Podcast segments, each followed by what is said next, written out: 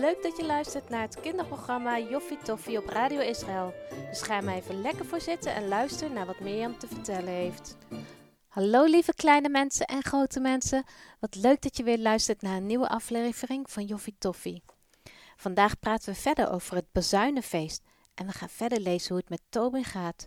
Weet je nog dat Gideon ineens ging zeggen dat iedereen die bang is naar huis moest gaan? En hij had zo'n groot leger en dan stuurt hij gewoon mensen weg. Ik ben erg benieuwd hoe dat verder gaat. Ik ga eerst nog kort iets vertellen over het Bazuinenfeest. Er staat niet zo heel veel in de Bijbel over het Bazuinenfeest. Maar vroeger, in de tijd van Jezus en de tijd van de profeten, werd het Bazuinenfeest gevierd op een dag die je niet van tevoren wist. Wat er moest gebeuren is dat er twee mensen gingen kijken naar de lucht of er al een nieuwe maan was. Want je weet misschien dat de, dat de maan elke dag een beetje verandert. Hij gaat van een volle maan naar een halve maan, naar helemaal weg. En dan komt hij weer tevoorschijn en dan zie je een klein stukje maan en dat heet een nieuwe maan. Zo'n half rond cirkeltje zie je dan. En als twee mensen die maan konden zien, dan begon het bazuinenfeest. Dus iedereen in heel Israël zat dan te wachten tot ze de bazuinen hoorden, want dan wisten ze dat het feest ging beginnen. En dan legden ze al het werk neer en gingen ze feest vieren.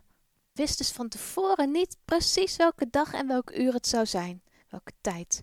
En daar ga ik volgende week nog iets meer over vertellen, maar nu gaan we snel verder lezen in het verhaal van Tobin. Tobin is helemaal van slag. Poera, heb ik het nou verkeerd gehoord? Gaat mijn oom nu mensen wegsturen? We hebben juist eerder nog meer mensen nodig. Wat is dit nu weer? Ik had nog zo gedacht. Tobin ratelt maar door. Poera valt hem in de reden. Toen ik gisteren aan het werk was voor je oom, hoorde ik hem met de raadgever praten. God heeft hem gezegd dat hij met een klein legertje moet gaan vechten, omdat hij niet op de soldaten moet vertrouwen, maar op God moet vertrouwen. Tobin kijkt echt tegen zijn oom op, maar wat zijn oom nu doet, dat vindt hij echt een dom idee. Iedereen weet toch dat deze rovers nergens bang voor zijn en dat je met een flink leger moet zijn om een beetje kans te kunnen maken. Tobin ziet hoe meer dan de helft van het legerkamp zijn tenten afbreekt en zijn spullen inpakt. Gideon mag blij zijn als er nog tienduizend man overblijft. Was ik nu maar soldaat, of desnoods een knecht van mijn oom, net als Pura, denkt Tobin. Maar hij is nog te jong, dat weet hij ook wel. Tobin en Pura brengen bijna de hele dag samen door op de heuvel. Morgen kan ik niet met je menen op verkenningstocht hoor. Je oom heeft mij gevraagd vanavond bij hem te blijven en hem te helpen bij alles. Tobin kijkt Pura jaloers aan. Was hij maar zo dichtbij als straks de strijd begint. De zon gaat bijna onder en dan ziet Tobin hoe Gideon weer naar het leger toe gaat. Nou ja, leger, denkt Tobin spottend. er is niet veel meer over van het leger. Gideon wijst naar een riviertje verderop. En Tobin ziet hoe alle mannen in de richting van het riviertje lopen. Op een teken van Gideon beginnen de mannen allemaal te drinken. Na het drinken maakt Gideon twee groepen. De ene groep is wel heel erg klein. Het zijn maar zo'n 300 man, schat in. Nieuwsgierig kijkt hij toe wat er nog verder gaat gebeuren. Ziet hij het nou goed? Die grotere groep, die wordt gewoon terug naar het kamp gestuurd. En zij spakken hun spullen in en gaan gewoon naar huis. Dit kan Tobin niet meer aanzien. Wat doet zijn oom allemaal?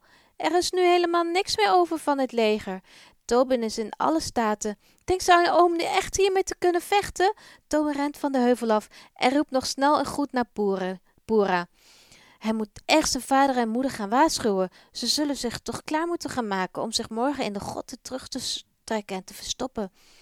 Tobin had zoveel verwacht van zijn oom, maar daar is nu echt niks meer van over. Tobin gaat naar bed, maar hij kan gewoon niet slapen.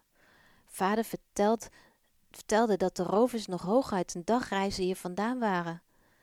Tobin is teleurgesteld in Gideon. Maar misschien moet hij Gideon toch gaan waarschuwen. Het wordt stil in huis, iedereen slaapt, behalve Tobin. In het donker schiet hij zijn jasje en zijn schoenen aan. Hij sluipt weg in de donkere nacht. Hij heeft maar één missie: met oom Gideon praten en hem tegenhouden om dit domme plan uit te voeren met zijn kleine legertje. Als hij eindelijk aankomt in het legerkamp, zijn alle tenten verlaten. Dat kan maar één ding betekenen. Gideon is al op pad gegaan om te vechten.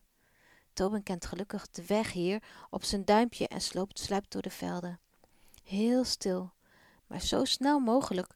Hij komt steeds dichterbij. En dan ineens wordt de stille nacht verbroken door een oorverdovend geluid. En Tobin krijgt er helemaal kippenvel van. Hij kent het geluid. Het is weer die bazuin. Maar deze keer is het niet één, maar zijn het er wel honderden. Wat een machtig geluid. Er gaat echt wat gebeuren. Die bazuinen geven hem gek genoeg het gevoel van hoop. God zal overwinnen. Maar terwijl hij geniet van dat gevoel, wordt hij alweer opgeschrikt door een ander geluid. Een enorm gekletter. Tobin valt van schrik op de grond. Even blijft hij verdoofd liggen, maar krabbelt dan weer snel overeind. Wat was dat? Hij kijkt voor zich en ziet allemaal lichten bewegen. Waar komt het lawaai vandaan? Zou de strijd al begonnen zijn? Tobin sluipt van achter de struiken steeds dichterbij. Hij staat nu bijna op de heuvel waar het geluid van de bezuinen vandaan gekomen is. Op de grond ziet hij heel veel scherven. Het lijkt wel of er allemaal kapotte kruiken liggen. Dan ziet hij hoe een leger naar beneden rent met fakkels in de hand en roept: Voor de heren en voor Gideon! Het klinkt duidelijk in de vallei en deze roep weergalmt wel duizend keer. Van een afstand kan Tobin niet zo goed zien wat er allemaal gebeurt, maar beneden in de vallei wordt er hard gevochten. Het lijkt alleen of de rovers tegen elkaar vechten in plaats van tegen Gideon en zijn mannen. Vervolgens proberen de rovers in paniek weg te vluchten. Tobin weet niet hoe lang hij daar op de heuvel heeft zitten kijken naar het schouwspel beneden. Maar de zon komt al bijna op. Alle rovers zijn gedood of weggevlucht. Gideon en zijn mannen zijn er achteraan om ze voorgoed weg te jagen. Ze hebben gewonnen! Dat moet hij direct aan vader en moeder vertellen. Hij kan het zelfs haast niet geloven dat de rovers eindelijk weggejaagd zijn. Wat is Tobin blij en dankbaar dat ze bevrijd zijn. Als Tobin terugloopt, ziet hij een bazuin op de grond liggen, achtergelaten door een van Gideons mannen. Tobin tilt hem op en loopt ermee naar huis. Pap, pap, moet je eens luisteren. Gideon heeft de Midjanieten weggejaagd, met bazuinen, fakkels en kruiken. Kunt u het geloven? Zwaaiend met zijn bazuin komt hij het huis binnenrennen. Zijn vader valt Tobin om de hals en tranen springen in zijn ogen.